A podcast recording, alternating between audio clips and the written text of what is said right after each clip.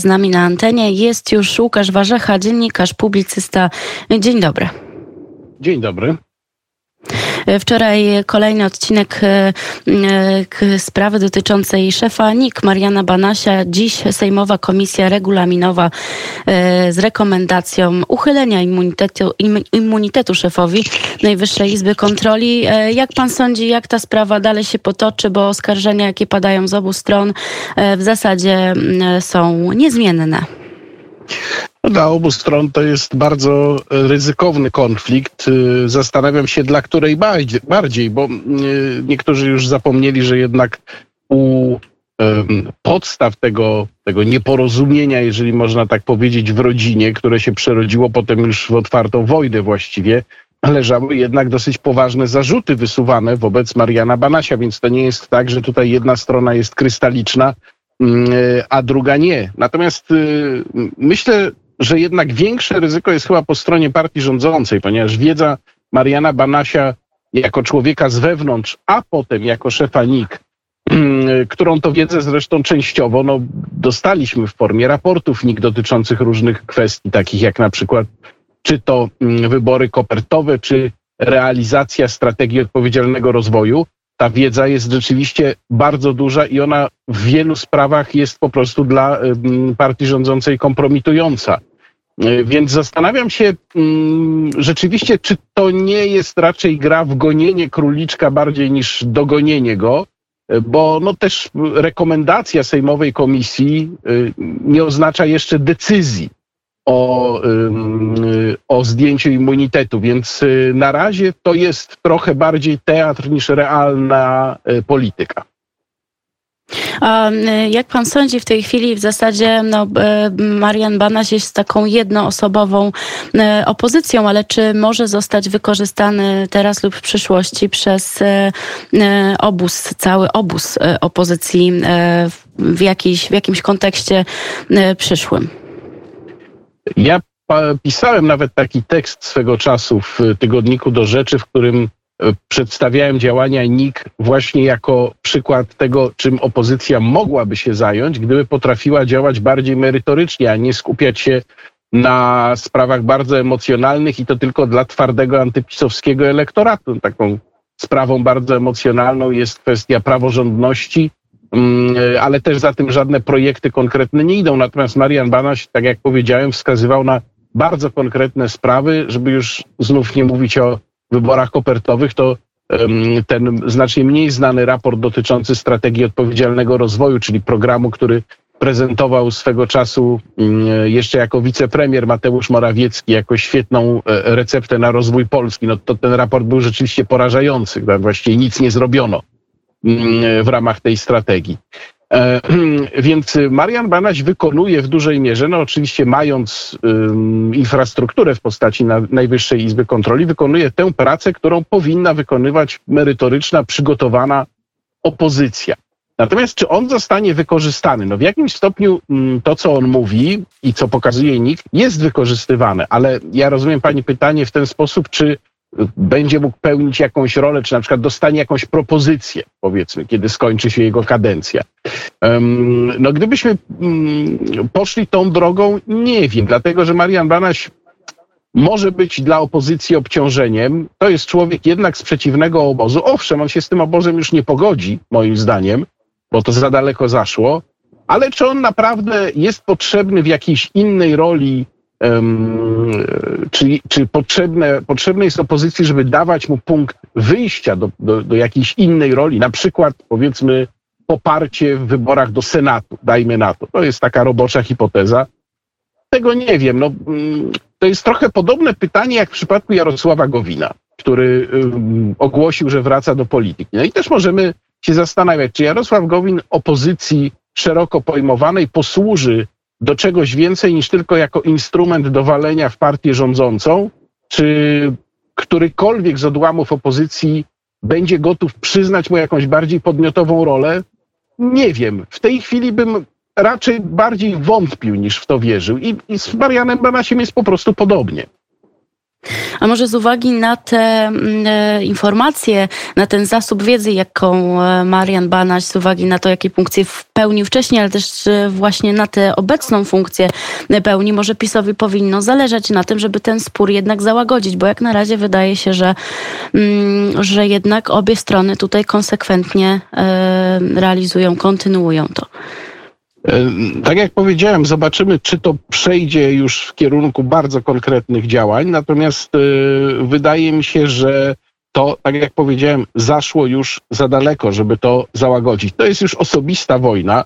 Ja to widziałem zresztą yy, no podczas, yy, wtedy kiedy miałem okazję rozmawiać z Marianem Banasiem, miałem taką okazję. Wrażenie jest absolutnie jednoznaczne. To jest, w tej chwili jest to dla Mariana Banasia przynajmniej sprawa prywatna. Tam wchodzi w grę przecież nękanie jego syna również, więc to jest sprawa prywatna, rodzinna, sprawa, można powiedzieć, honorowa. No, mówi się czasem, że w polityce takie względy osobiste nie odgrywają większej roli, bo nie powinno się ich brać pod uwagę, ale uważam, że to nieprawda. No, w pewnych sytuacjach one jednak rolę grają.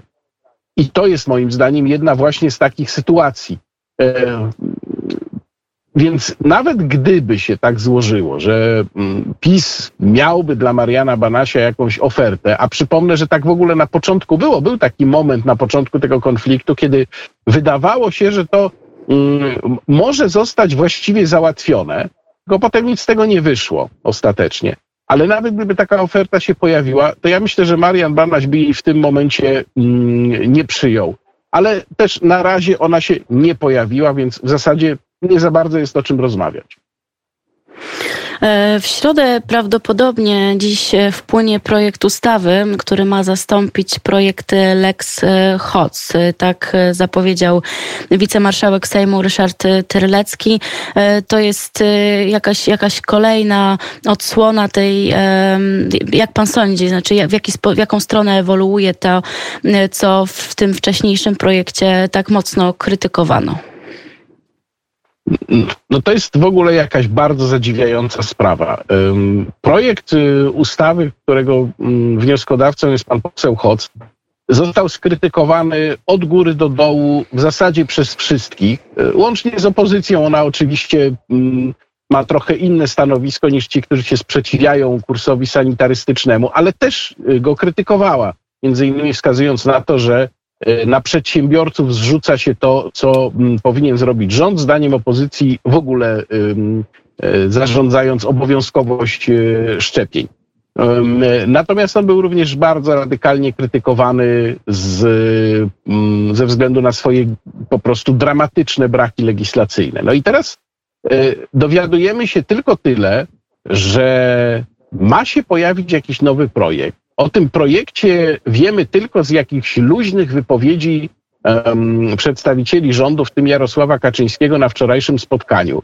Te wypowiedzi zawierają elementy, mówiąc szczerze, zadziwiające, bo koncepcja tego, żeby pracodawca mógł pozywać pracownika, pozywać w trybie cywilnym, e, o to, że ten pracownik kogoś zakaził w jego firmie, no to jest coś tak skrajnie kuriozalnego, że ja nawet nie bardzo wiem, jak to skomentować. Więc y, jeśli jeszcze do tego dołożymy, że taki projekt miałby się pojawić y, w ciągu tam, nie wiem, no, kilkudziesięciu godzin, czyli na pewno będzie legislacyjnie spaprany, bo no, nie ma siły, tego się po prostu nie da napisać porządnie, to y, mam wrażenie jakiegoś absolutnie skrajnego y, chaosu i braku odpowiedzialności. A jeszcze zauważmy, że wszystko to dzieje się w momencie, kiedy my prawdopodobnie jesteśmy albo już na szczycie tej aktualnej fali, albo za chwilę go będziemy mieli, kiedy kolejne państwa w Europie, najnowsze, najnowsze takie wiadomości płyną z Danii, ale to jest też Wielka Brytania, już ogłaszają, że będą odchodzić w ogóle od traktowania COVID jako wyjątkowej choroby i będą odchodzić od wszelkich ograniczeń legislacyjnych. Najprawdopodobniej wtedy, kiedy by ten projekt mógł wejść w życie, biorąc pod uwagę proces legislacyjny, to już byśmy mieli w dużej mierze po epidemii, no bo większość specjalistów mówi, że to jest ostatnia faza tej epidemii, więc no mielibyśmy jakiś dziwaczny, kuriozalny instrument wchodzący w momencie, kiedy on w ogóle nie jest potrzebny. Ja, ja naprawdę nie wiem, jak to skomentować. To jest zadziwiające. Właśnie braki legislacyjne to jest argument, który jest wysuwany wielokrotnie, nie tylko zresztą wobec tych, tego, tych zmian dotyczących pandemii, dotyczących tego, w jaki sposób na przykład pracodawcy mieliby kontrolować zaszczepienie wśród pracowników, ale skąd w zasadzie ten pośpiech, skoro tak naprawdę można byłoby to zrobić w jakimś bardziej przewidywalnym terminie, ale jednak mogłoby być to dopracowane. Przecież rząd posiada jakieś, jakieś zaplecze eksperckie i przede wszystkim już wydawałoby się jakieś doświadczenie związane z, ze zwalczaniem pandemii w Polsce. No, rząd, czy posiada zaplecze eksperckie, to można wątpić, bo jak się spojrzy na uzasadnienie projektu ustawy Hoca, to tam po prostu brakuje faktycznych podstaw, czy podstaw w danych dla tych regulacji, które są w nim proponowane. To bardzo dobrze wytknął zresztą w opinii napisanej dla Krajowej Izby Radców Prawnych pan mecenas Aleksander Jakubowski, który ten projekt no, niezwykle rzetelnie zrecenzował. Można te recenzje znaleźć na stronach Sejmu z tym projektem, a także link do niej na, w opisie mojego ostatniego wideoblogu. I tam pan mecenas wskazuje, że wiele punktów, które w tej ustawie są zawartych, które są w tej ustawie są zawarte, powinno mieć swoje uzasadnienie konkretne na liczbach i statystykach, a po prostu go nie mają. Więc to nie jest tak, że rząd jest w stanie to uzasadnienie znaleźć. Skoro wiemy, że zarażają tak samo zaszczepieni i niezaszczepieni, aczkolwiek niezaszczepieni być może chwilę dłużej, choć jak to wygląda przy Omikronie, to też trudno powiedzieć, no to jest pytanie, jaki sens ma tworzenie ustawy, która pozwoli pozywać, no poprzez, jak rozumiem, jakieś zmiany w kodeksie postępowania cywilnego, pozwoli pozywać pracowników, pracodawcom, ale tylko tych niezaszczepionych, to znaczy zaszczepionego pracownika, który przyszedł do pracy zarażony i pozakażał wszystkich, już nie będzie można pozwać. Tutaj naprawdę próżno doszukiwać się logiki. No to pyta pani, po co to jest tak robione? To jest tak robione, być mo- są dwa możliwe powody, dwie hipotezy. Jedna jest taka, że rząd chce stworzyć pozory, że w ogóle cokolwiek robi. I tę hipotezę mogłaby, mogłoby potwierdzać to spotkanie z opozycją wczorajsze. No a druga hipoteza, która nie jest sprzeczna z tą pierwszą, jest taka, że najważniejsza osoba w obozie władzy no nie za bardzo ma świadomość tego, co się dzieje i jakie są przesłanki w ogóle do podejmowania określonych działań, ponieważ sama nie sprawdza informacji, nie szuka ich, polega tylko na tym, co podsuwają jej inne osoby, a te osoby... Właśnie jakie osoby? Korpor- no te osoby, które kolportują tylko jedną wersję całej sytuacji. Jakby już wskazywać konkretnie, no to można wskazywać na przykład dwóch lekarzy, którzy są posłami Prawa i Sprawiedliwości, czyli właśnie pana Czesława Hoca i pana Bolesława Piechę. No obaj przodują w takiej, ja bym już powiedział, wręcz skrajnie zamordystycznej wersji sanitaryzmu i być może to na przykład oni kolportują informacje do ucha Jarosława Kaczyńskiego tylko i wyłącznie.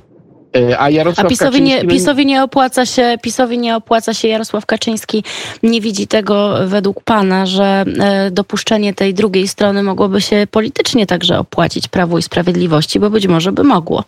Zastanawiałem się nad tym, sondaże to wyraźnie pokazują, natomiast moja hipoteza i wyjaśnienie tego stanu rzeczy jest takie, że mamy do czynienia z sytuacją podobną, jak było przy okazji Piątki dla Zwierząt. Też było to zupełnie nieracjonalne, uderzało to w jeden z najważniejszych segmentów elektoratu Prawa i Sprawiedliwości i wszyscy się stukali w głowę, po co to PiS-owi jest. A jednak to było i było do pewnego momentu forsowane, tak jakby chodziło o ratowanie państwa. No i dlaczego? No, dlatego, że taka była osobista preferencja pana prezesa Kaczyńskiego. I mam wrażenie, że tutaj mamy trochę podobną sytuację. Tu już żadnej racjonalności nie ma. Ma być tak, bo to jest jedyna droga i nieważne, jakie będą skutki polityczne. No, skutki polityczne, to mówię, widać po sondażach, no, no, no będą dramatyczne, zwłaszcza dla Prawa i Sprawiedliwości. Od polityki krajowej na chwilę, jeszcze na koniec przenieśmy się do kwestii międzynarodowych, geopolitycznych, bo tutaj dużo się dzieje, zwłaszcza jeśli chodzi o wschód. o to, co dzieje się na Ukrainie. Wydaje się, że wśród liderów zachodnich panuje jednogłos, czyli każdy powtarza dziś, że cena w razie ewentualnej reagresji Rosji na Ukrainę będzie wysoka, ale czy według pana to są rzeczywiste, to będzie, przeniesie się na rzeczywistość w razie ewentualnej agresji, czy to są tylko takie fas- fasadowe zapewnienia i straszaki, które no być może nie działają? Jak to jest? No, są w tej strategii, w tej, w tej narracji, która generalnie, którą generalnie należy ocenić dobrze, są dwa słabe czy miękkie punkty. Jeden miękki punkt to są Niemcy, które co prawda po tym spotkaniu zdalnym pod przewodnictwem pana prezydenta Bidena no, na razie żadnego votum separatum nie wygłosiły, ale przecież trzeba by być ślepym, żeby nie widzieć, że Niemcy realizują swoje interesy wspólnie z Rosją. Jest to zdecydowanie w tej chwili najbardziej prorosyjski rząd w Unii Europejskiej. No więc cały czas jest pytanie o postawę Niemiec w przypadku, gdyby, nie daj Boże, doszło tutaj do mm, gorącego konfliktu. I drugi punkt zapytania no to jednak jest Biały Dom. Bo tutaj widzimy mm, trochę takie, no może nie od ściany do ściany, ale zygzakowanie pana prezydenta Bidena, który najpierw miał tę nieszczęsną wypowiedź o tym, że jakby tam y, pan prezydent Putin y, tylko troszeczkę naruszył integralność terytorialną znowu, ponownie, Ukrainy, no to się chyba nic takiego nie stanie, a w ogóle to on musi coś zrobić przecież i to jest zrozumiałe.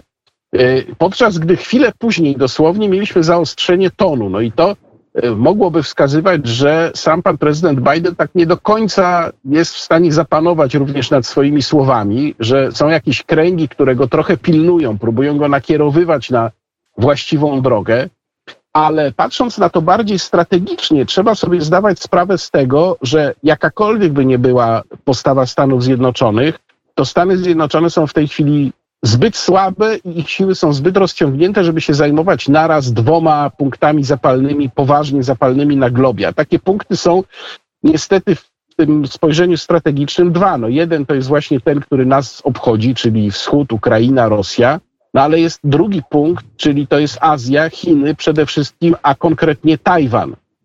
I jeżeli by Stany Zjednoczone musiały wybierać, którym z tych punktów zajmą się mocniej, na poważnie, gdyby one oba okazały się zapalne w podobnym momencie, no to rzecz jasna wybiorą Azję, bo to jest ich długoterminowa przyszłość, także ekonomiczna, rywalizacja z Chinami, a nie rywalizacja z Rosją. Więc trzeba też na tę sytuację spojrzeć właśnie w tej dłuższej, szerszej perspektywie, no i wtedy zobaczymy, że zaangażowanie Stanów Zjednoczonych może być tutaj chwilowe i mocno ograniczone. Czyli w tym starciu z Chinami w razie potrzeby poparcia Rosji w, w konflikcie U S A Chiny, Ukraina może zostać poświęcona na ołtarzu tej polityki no prowadzonej chodzi, przez... To, to nawet nie chodzi o to, że Stany Zjednoczone liczyłyby na poparcie Rosji, bo Rosja Stanów Zjednoczonych nie poprze, chociaż też jest rywalem Chin, no ale w znacznie mniejszym stopniu niż jest rywalem Stanów Zjednoczonych. To chodzi o to, że Stany Zjednoczone nie mają wystarczających środków, żeby obsłużyć dwie strefy konfliktu naraz i że wolą mieć spokój tutaj, czy może nie tyle spokój, co mniej się angażować, no ale spokój także, czyli właśnie spokój osiągnięty częściowo kosztem Ukrainy, niż musieć jednocześnie obsługiwać te dwa miejsca, czego po prostu nie są w stanie zrobić. No to jest kwestia również redukcji finansowania i redukcji armii amerykańskiej dokonanej oczywiście nie za prezydenta Bidena, tylko wcześniej, bo to się zaczęło jeszcze za prezydenta Obamy.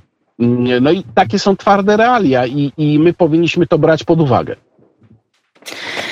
Bardzo dziękuję. Gościem Kuriera w Samo Południe był pan redaktor Łukasz Warzecha, dziennikarz i publicysta. Dziękuję bardzo, kłaniam się, do usłyszenia.